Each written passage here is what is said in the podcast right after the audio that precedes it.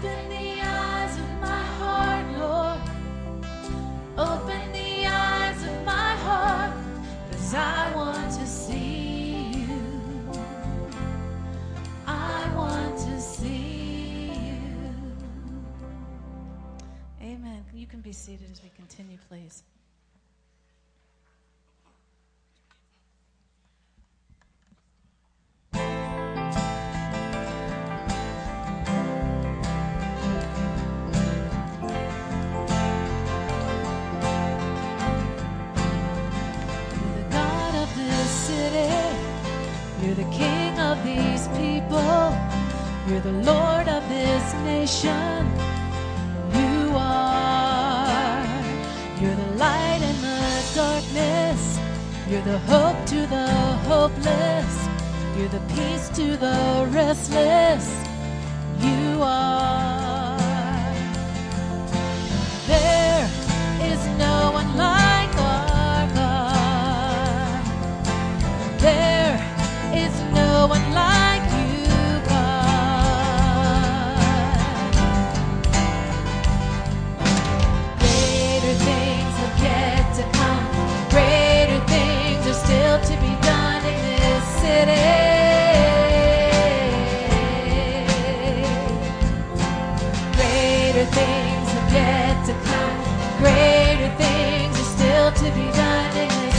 City.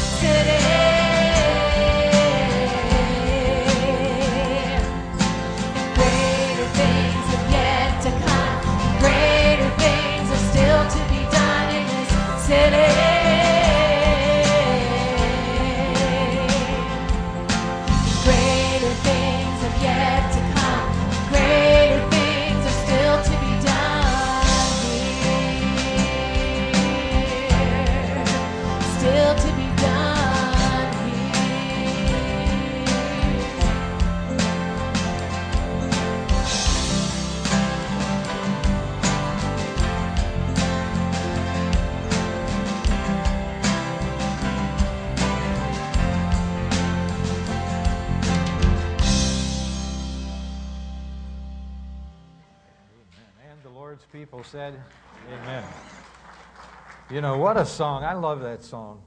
I really do. Just the other day I was over, I was telling somebody earlier, I was in Greenfield, which is uh, right above Homestead. And I'm looking at all these houses. They're all packed, filled with people. People are all over the streets running around. And I'm thinking to myself, you know, who's going to tell these people about Christ? You know, we live out here in our little cocoon, Finleyburg. And uh, we go in town where your business is in Carrick Bub, and people are everywhere. They're like ants, they're all over the place. And uh, I don't think they've ever been, the Bible doesn't say that, but they're everywhere. And uh, boy, what a, our city is virtually untouched, you know that, with the gospel. So that song encourages me, that inspires me. Please reach in the book rack somewhere near you and find one of those little black friendship folders. And if you can find one of those uh, this morning, just pull it out and put your name on it and give it to somebody sitting near you. We're so thankful you're here today. This is the first day we started our elective classes. I think the snow's spooked a few people uh, this morning, but uh, the people have come out to do the classes with, with this morning, and we're thankful for that. Jim Watts was telling me about the men's breakfast um, yesterday. You know, uh, people don't like to sign up for things, you know that? They just like to come. And so we had this great plan that we're going to ask men to register for the breakfast so that they can know how to prepare down there at the restaurant, this little restaurant in Finleyville. So we had about, I think, about 25, 27 men signed up. 45 men showed up. And uh, I think it traumatized those people. I don't think they'll ever be the same over there. Hal, who is, works over there, goes to our church. I haven't seen him this weekend. I think you guys ruined him. I, the moral of the story is men don't sign up. That's the moral of the story. Yes, yes they, we'll, have to, we'll have to have a new plan next time around. Let's stand together as our ushers come this morning, and we'll uh, receive our morning offering together. We thank you uh, so much each week for your generosity. We appreciate it greatly. Let's thank the Lord now for, uh, for this offering. Dear Lord, we thank you that we can come together in the church.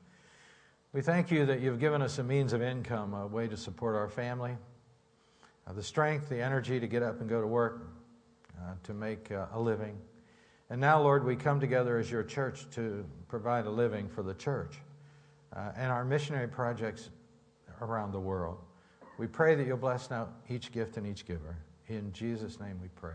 Amen. You may be seated. Over the mountains and the sea, your river runs with love for me.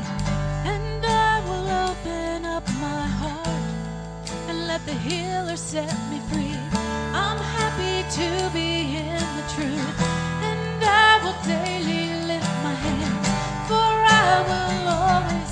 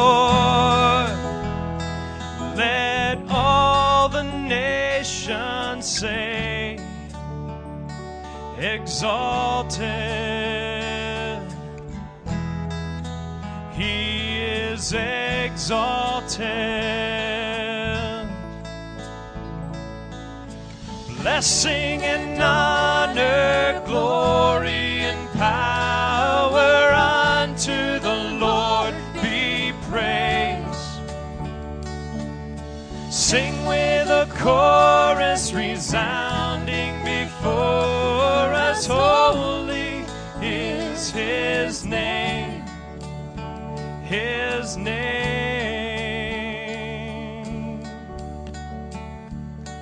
Exalted, he is exalted. All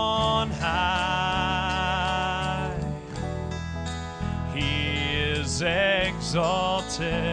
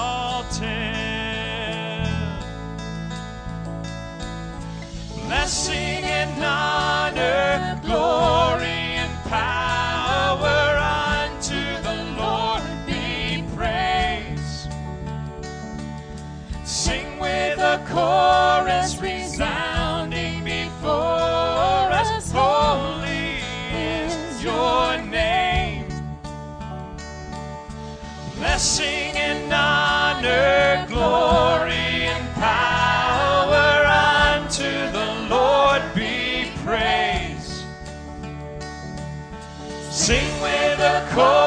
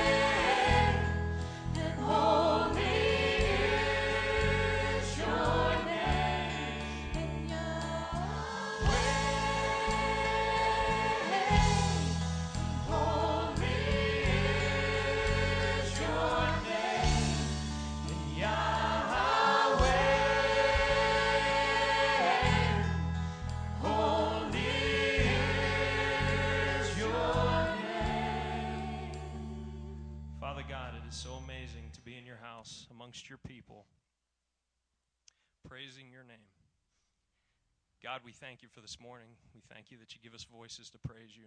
We thank you that we can be here in your presence, God. You are so worthy to be praised. We thank you that we were able to join the angels this morning in praising your holy name. God, we just ask for the service now as it continues. You will bless our pastor as he brings your word. Lord, may your Holy Spirit just open our eyes to truth. Draw us closer to you, God. May you be glorified in this place as you have already been, God. We thank you for this morning. In Jesus' name I pray. Amen. Amen. Amen. Thank you. Let's open our Bibles today, please, to the book of Revelation, the last book of the Bible. And we thank you, singers and uh, instrumentalists, for lifting our spirits this morning. What a song, huh?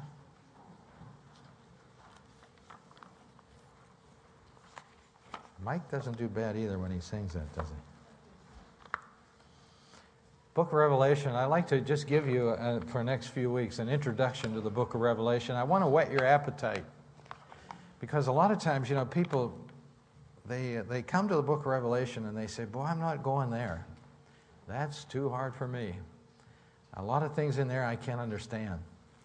Well, that there probably is a lot of things in there we can't exactly understand, but there are some things that we can understand.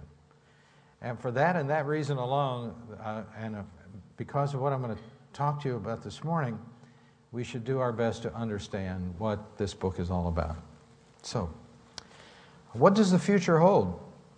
Verse number one the revelation of Jesus Christ, which God gave to him to show his servants. The book of Revelation was given to the Lord by the Lord to show his servant some things. That's you and that's me. Uh, there's something in here for you, for your life, and something in here for mine. Things which must shortly take place. And he sent and signified it by his angel to his servant John. There's kind of like a chain of command here God, the angel, John, you and me. Uh, the Lord works through various different means, and He sends His message uh, in different ways. And He uses everybody along the way. Verse 2 Who bore witness to the Word of God and to the testimony of Jesus Christ to all things that He saw. Verse number 3 Blessed is he who reads and those who hear the words of this prophecy and keep those things which are written in it, for the time is near. Now, for those of you who like to underline things in your Bible, please underline these three things in this verse number three. First of all, the person who simply reads, underline the word reads. Uh, reading has always been in, it's always current. You and I do that all week long. Everywhere we are, we, we like to read. Uh, the second thing is those who hear. Underline the word hear. Uh, we are an over informationalized society, aren't we? And sometimes we think, boy, if I have to hear another thing, my head is going to explode. Have you ever felt like that? Sure. Uh, the next word to underline is the word hear. And then notice this hear the words of this prophecy. And the next word to underline is the word keep. And so that's the progression. Uh, we read it, we hear it, we listen, and we keep it. For the time is near. John to the seven churches which are in Asia. John now is listening to the angel, to the Lord, and he's writing this message. The message, first of all, goes to the church. Now, the church is the body of Christ on earth. He is the head, we are the members. Uh, he's supposed to do the thinking, we're supposed to do the acting. Uh, we are his, uh, we are his hands, we are his legs, we are his mouthpiece, and uh, we are his person on earth during the church age. So he writes to the church in verse 4 Grace to you and peace from him who is and who was and who is to come. This is none other than God Almighty Himself right here. Psalm 90, verse 2 says, From everlasting to everlasting, He is God. And so, from as far as you can go in that direction, He is God. And as far as you can go in that direction, he is God also. And so here we find it stated just in a different way, right here. Uh, to him who is, who was, and is to come. That's the Lord God Almighty. And from the seven spirits. Now, in my Bible, there's a scripture reference, and the reference here is Isaiah 11 21. And in Isaiah 11 21, it talks about the attributes of the Spirit of God, or the seven attributes of the Spirit of God, and you can look that up later. And from Jesus Christ, the faithful witness. Now, here we find uh, a statement in this verse about Christ. And from Jesus Christ, the faithful witness, the firstborn from the dead, the ruler over the kings of the earth, to him who loved us and washed us from our sins in his own blood. And he has made us kings and priests to God the Father. To him be glory and dominion forever and ever. Amen. And here's the big one right here. You ready for it? Verse 7. Behold, he come, he is coming with clouds, and every eye will see him, even they who pierced him. And all the tribes of the earth will mourn because of him. Even so, amen. Now, our Bible, your Bible, the Bible you have probably in front of you, reads this the revelation of Jesus Christ. But in some English translations of the Bible, it reads this the apocalypse of Jesus Christ. Because you see the English word there, the first word in verse number one? It is the Greek word apocalypsis, from which we get the English word apocalypse. This book is an apocalypse. The word apocalypse is derived from two words apo, which means to take away, and kalypsis, which means the covering. Whenever Jesus came to earth, people saw God up close and personal. The Bible says the Word became flesh and dwelt among us, and we beheld His glory, the glory of the only begotten of the Father, full of grace and truth. Jesus said, If you've seen me, you've seen the Father. I and the Father are one. Uh, I speak for Him. And then remember, He took His disciples, Peter, James, and John, up into the Mount of Transfiguration, and there His whole being became illuminated. The glory of God just emanated, emitted from the person of Jesus. And Peter and James and John said, You know, I think we ought to stay here for a while. I like this atmosphere. I like to see Jesus like this. And so when Jesus came to earth, we got a glimpse of who God is. And, and when he was transfigured on the Mount of Transfiguration, we saw more. And the book of Revelation, we see more. Probably you've seen, uh, at least you've seen on television, I know uh, people who do sculptures. You know, they may have, a, it may be a big sculpture, it may be just a, uh, a partial sculpture, and they, they work a long time on it, and they have an unveiling. And people come together and they want to see the work of this person who made the sculpture. And so they have a, they have a cover or a, a sheet over, a covering over the sculpture, and, and they say, okay, now we're ready to see the sculpture. You know, they pull it off, and everybody goes, oh, what a fine sculpture. Well, that's the meaning of the book of Revelation. Here is Jesus. And uh, the book of Revelation is doing this apocalypsis. Take away the covering. Let's see Jesus. Let's see more of Jesus than we have ever seen of him before. Well, uh, Charles Spurgeon, you've heard him quoted many times. I guess that will never end. He was a very famous preacher in London, England, prolific writer. He said this We need a revelation of Jesus. The great fault of many professors, he says, is that Christ is to them a, a character upon paper.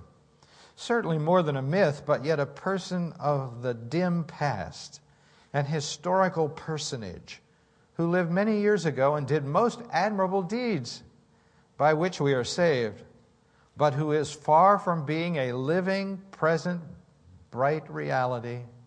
We need a revelation, Spurgeon said, of Jesus.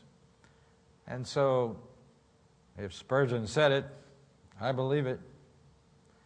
But uh, Jesus said it here before Spurgeon. Here it is a revelation of Jesus Christ. Uh, many people divide the New Testament into different divisions. Somebody has divided it this way Matthew through Acts is history, Romans through Jude is doctrine, and Revelation is prophecy. Now, that doesn't mean that there isn't prophecy in other parts of the New Testament. There is. But primarily, we think that Revelation is prophecy. You know, there are so many interesting things, and I've told you this before. When I first became serious about the Lord, I, uh, I wanted, I, the first book of the Bible that I read was Revelation. When I first became serious with, with the Lord, I wanted to know the end of the story. I wanted to see how it came out.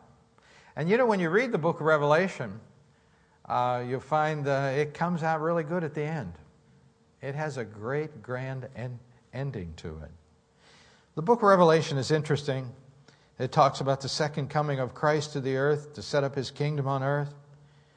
He came the first time as a lamb, he comes the second time as the lion of the tribe of Judah. The Antichrist is in the book of Revelation. You know, we've always been trying to figure out who the Antichrist was, you know.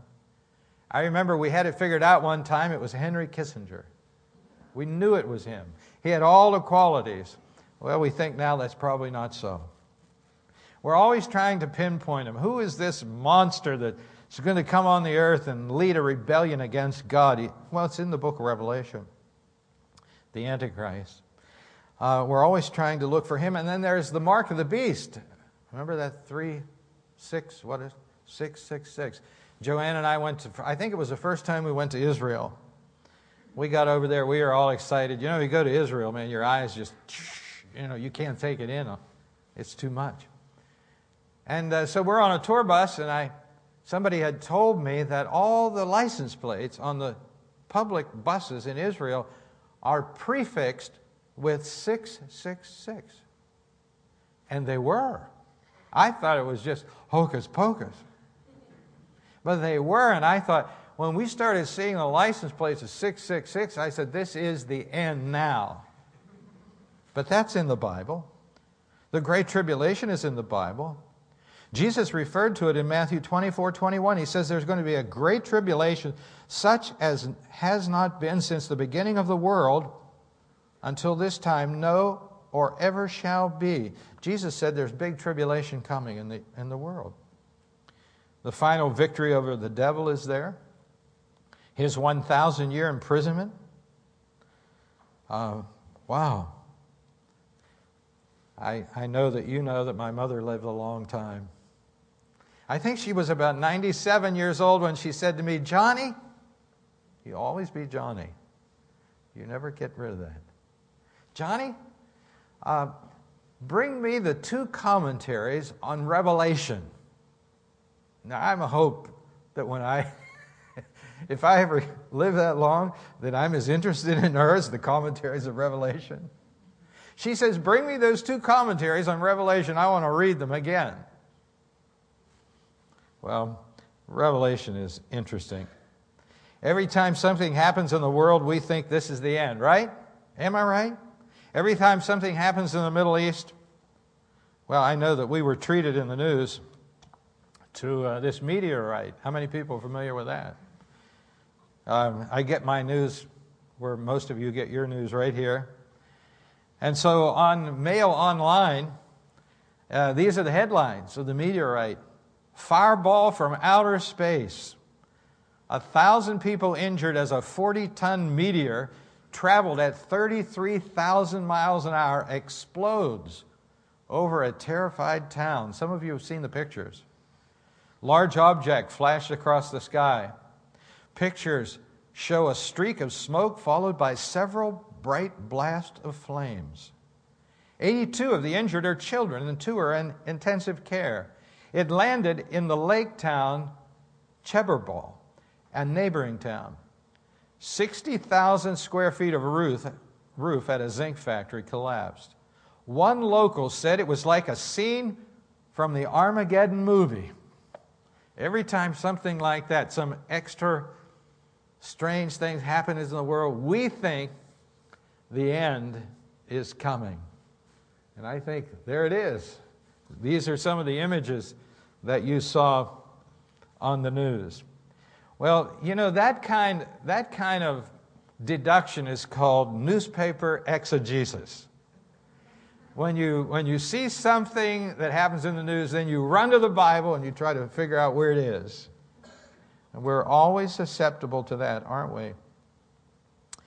Well, this book is about the future. Let's go back to verse number one. Okay? That was the introduction. Now let's go to verse number one. The revelation of Jesus Christ, which God gave him to show his servants things which must surely take place. Shortly. You'll notice here in verse number one, we find the word shortly, and in the last word in verse number three is near. The time is near. Now remember, they're relative terms. Near to you and shortly to you is different than near to God and shortly to God. And so when you're thinking about near and shortly, you're thinking about today or tomorrow. But God doesn't work on that schedule, He's got a different one. And so it could be a long time, but to Him it's the same reference. Nonetheless, it's in the future, we know that. And we believe that when we read the Bible, that the golden rule of interpretation is this, and, and this is always good to remember. When the plain sense of Scripture makes common sense, look for no other sense. I always get a little worried when somebody says, Well, this, this is what the Bible says, but this is what it means. I always like to think if this is what the Bible says, Shouldn't that mean this is what the Bible says? now, I know that there are some things that are figurative in the Bible and symbolic and things like that, but the plain things, plainly spoken, if, uh, if that's what it says, then we deduce that's what it means, right? So the golden rule of interpretation is this when the plain sense of Scripture makes common sense, seek no other sense we believe that this is a prophecy. And uh, this is just an introduction this morning. The book of Revelation is rooted in the Old Testament. Listen to this. It contains more than 500 allusions to the Old Testament. And so, as you're reading through here, your mind is saying, Hey, I've seen that before. It's in the Old Testament. 278 of the 404 verses in the book of Revelation, that's almost 90, 70%, make a reference to the Old Testament. And so the Old Testament, there, were, there was the time of beginning or prophecy. In the Revelation, there was the consummation, the fulfillment of that prophecy. Let me just give you an example. The first time we see Jesus in the Bible is in Genesis 3:15. Now it's kind of hard to see, but he's there. The champion. Genesis 3:15. The last time we see him, he's in the book of Revelation. He's introduced in the book of Genesis, but fully seen in the book of Revelation. We see him in the Revelation like we've never seen him before. Here's another one the church. The church was established by Jesus in Matthew 16, 18. Uh, he said, Upon this rock I will build my church, and the gates of hell shall not prevail against it. But in Revelation chapter 2 and chapter 3, we find the church seemingly mentioned for the last time. From chapter 4 all the way to the end of Revelation, we can't find the church any longer. We presume that the church has been raptured before the tribulation takes place on earth. We presume that. We may not be exactly have the exact interpretation, but it looks like that. In the book of Revelation, we have the resurrection of the glorified saints. In this world, we talk about justification, don't we? Just as though we've never sinned. We talk about sanctification, and we throw this thing out, and it's called glorification, and everybody says, Boy, what's that look like? Well, in Revelation, it shows us what it looks like the glorification of the saints. On and on it goes. Let's look at the, a special blessing in verse number three. Blessed is he who reads and those who hear the words of this prophecy and keep these things which are written in, in it, for the time is near. For everybody who assimilates, I like that word, assimilates the book of Revelation, there's a blessing. I've had people who've said, you know, I never touch the book of Revelation. I'm afraid of it. I don't want to have anything to do with it. I don't understand it. The Bible says, if you assimilate the book of Revelation, I'll bless you. There's a blessing to be bestowed upon you if you read it, if you listen to it, and you keep it. Now, he, he uses this progression, and we mentioned this earlier. Uh, back during biblical times, they, don't had, they didn't have Bibles like we have. You know, in our house, I trip over all my Bible. I got them everywhere. They're just like they grow, Uh, they're, they're just everywhere. Back in that day, people didn't have Bibles. There might have been a, a collection of writings, or maybe somebody was fortunate to have a whole Bible. And so the people would come together and the reader would read his what he had and the people would listen. They, they didn't have the privilege that you and I have to have their Bible. And so they would listen, and I think they'd probably write down some notes on what the reader was reading about. But most of their learning was through hearing.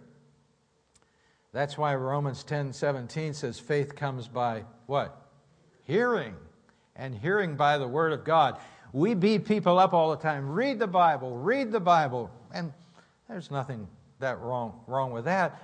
But hearing the Bible has the same effect. I've been enjoying listening to the Bible recently. I've, I've always loved to read it. I have my little smartphone, which I can barely use. I end up calling people in the church and they say, Pastor, what do you want? And I said, I, Did I call you? I didn't know that. Anyway, the moral of the story, I have uh, the Bible on my phone. I was just listening to it this morning before I came to church. I went through about five or ten chapters just this morning. And I've been enjoying recently reading the Bible. That way, it's the same thing. And so the reader would get up in church and he would read, and the listeners would listen. But, but that was not to be the end. Look what it says and keep those things which are written. The book of Revelation is more than information, it's instruction to change the way we live. And no matter where you find yourself in the Bible, if you read the Bible, your life will change. I guarantee that to you. Somebody says, Well, how do you know that? Well, I've experienced it in my life, and I think most everybody who's a Bible reader has experienced it in their life. Amen? I mean, it changes your life. You can't be the same. Because when you open the Bible, you are within proximity of the voice of God. This is the voice of God. The Bible, God's eternal word. And so when we open it, it's like, whoa, God comes out. And so when we get that close to God, our life begins to change. And so there's a special blessing for those who read. Uh, and then there's the statement of praise to Jesus here, the second thing, in verse number five. And they, they begin to praise Jesus here. Verse 5. And from Jesus Christ, the faithful witness. You see the word witness there? It's the Greek word for martyr. Because back in that day, when a person witnessed for Christ, many of them died. It was a dangerous thing to witness for Christ. Now, when Jesus lived on earth, he died. I don't think he was a martyr in the technical sense like we look at today because most martyrs have to have their life taken away from them forcibly. Jesus did not have his life taken away from him forcibly. He gave his life, he surrendered it voluntarily. He laid it down. But he did lose his life, of course, in the process. He is called the faithful witness. He's the firstborn from the dead, the first one resurrected in a different manner.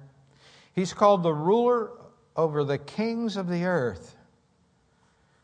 In Revelation 17 and Revelation 19, he is King of kings and what? Lord of lords. And so there are all these kings all over the earth, and they're playing king. One of these days, the king's coming back. He's the King of kings and the Lord of lords. It's Jesus they're referring to right here. And notice something else here. Uh, he's ruler over the kings of the earth to him who loved us. Now that's interesting.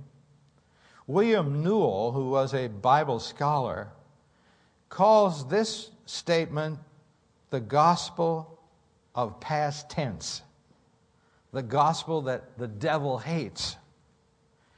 And his reasoning is this is because in many churches the pastor is always saying, God loves you, God loves you, Christ loves you, and ends up giving the congregation a false sense of security that everybody is okay.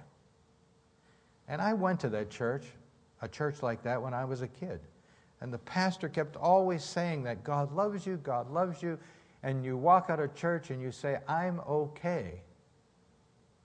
But that's, in a sense, not true. God does love us, but we're not okay. If we were okay, we'd never have to accept Him as our Savior. We'd just be okay. And so William Newell says here this is the gospel of the past tense, and uh, the congregation should not lose sight. And if they're always hearing this God loves you thing, that they're going to lose sight of their sinnerhood and the substitutionary atonement of the cross, where the love of God and of Christ was once for all supremely set forth. He loved us, and where did He love us the most? At the cross of the Lord Jesus Christ. And so when we talk about the love of Christ, we need to go back there to the cross. He loved us and washed us. He loved us when we were dirty and then he washed us. He made us kings and priests. That refers to royalty. Uh, we are his special servants.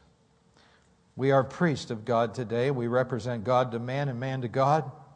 And we offer him sacrifices as a priest, but the sacrifice we offer is the sacrifice of praise to God. Hebrews 13, 15, let us continually offer the sacrifice of praise to God. That is the fruit of our lips, giving thanks to his name. Verse 7 is the second coming of Jesus Christ. Look, Matthew 24, 42. Let's read that uh, together. Watch, therefore for you do not know what hour your Lord is coming. Now I'm going to give you another chance to participate, okay? Let's read it together. Watch, therefore, for you do not know what hour your Lord is coming. The Lord says in His life, I want you to watch, be on the lookout. I'm coming back. And the Bible says here in verse number seven, He's coming with clouds and that's exactly what Acts chapter 1, verse 9 said. He was received up into a cloud when he left Jerusalem. The angel said, This same Jesus, which is taken up into heaven, will so come again in like manner. And we believe that that means this that Jesus was re- uh, ascended visibly and physically into a cloud. And so when he comes back, he's coming back visibly physically in a cloud. Now, clouds in the Bible sometimes are used of people. The Bible says in the book of Hebrews, we're compassed about with such a great cloud of witnesses. And of course, we believe that when Jesus comes back again, that some of his saints are coming back with him. So when Christ comes back again, there's going to be some clouds and there's going to be some people. Daniel chapter 7, verse 13 says the same thing the Son of Man coming with clouds of heaven. Matthew 26, 64 says, Nevertheless, I say to you, there Thereafter you will see the Son of Man sitting at the right hand of the power, coming on the clouds of heaven. Time and time and time again. And so when you look up into the sky and you look at those clouds, just think about Jesus. That's the way he's coming back. And uh, he's also going to be seen by those who pierced him. Uh, Zechariah 12:10 confirms this. Matthew 24:30 confirms it as well. Those people who pierced him. Every eye will see him come back again. And they're going to mourn because of him. The entire Jewish population will recognize him as their Savior. Now, Rick, you gave me a good commentary when you first came to this church. Raise your hand. I want people to see you. Hold your hand up, okay? It was the Jewish New Testament commentary by David Stern. And he writes in this commentary about, uh, from a Jewish perspective, the New Testament. And uh, he says that uh, the reason why the Jews will be saved when Jesus comes back is because of Zechariah 13:1. God will pour out his spirit of grace upon the nation of Israel. Uh, the nation who has who has rejected Jesus, looked at him as a false Messiah, a false prophet for all these years, will be converted. The Apostle Paul said the same thing. Romans 11, 25, and 26, the Bible says all of Israel will be saved. And so God then is going to remove the blind spot from the eyes of the nation of Israel when Jesus comes back again. And the simple reason is this. Because when Jesus came the first time, they were looking for him to come as a lion, but he came as a lamb. But this time, he's coming the way they were looking for him the first time. He's coming as a lion of the tribe of Judah with power and great glory. And the scales will fall off of their eyes, and they will first of all, before anything, mourn because they had told generation after generation that Jesus himself was a false prophet. And then they will trust him as their Messiah, their living Savior. And the Bible says every eye shall see him. I don't know exactly how that's going to happen. Maybe it's um, Fox News, CNN, I don't know. Uh, I don't think so, though. I think that the God who comes back again has the miraculous power to, in some way, put a personal picture in the front of everyone's eye on the planet to see him coming back over Jerusalem. And uh, for people who are living here in Pittsburgh at the time, uh, our miraculous God can, do, can appear in any form or fashion and miraculous way he wants to. But the Bible says every eye will see the coming of the Lord when he comes back again. Um, and uh, that will prove that he is indeed who he claimed to be the Messiah, the King of Kings, the God of eternity. That's the God that we serve today. Let's bow our heads as we prepare for communion. And so, gentlemen, if you're prepared for communion, uh, please um, take your place. And as they're taking their place for communion, I'd like to ask you this morning to look into your heart and see if there's some things in there that uh, need to change in your life. Because communion means simply that it means being in union with the Lord. Maybe there are some things in your life that that you can change right now. Or maybe there's some things in your life that you can start to change. It may take you a long time to change. Whatever it is, let's look down in our heart right now and ask the Lord to begin the change. The scripture says, Let a man examine himself, and so let him eat of the bread and drink of the cup. Lord, now as we prepare to partake of communion together in the church this morning, we pray that our hearts will be indeed in communion with you. We pray in Jesus' name. Amen. Gentlemen, please serve the congregation. And as our men serve the congregation communion, I'd like to ask you whenever you partake of this little piece of bread that you'll cherish it in your hand and look at it. It symbolizes the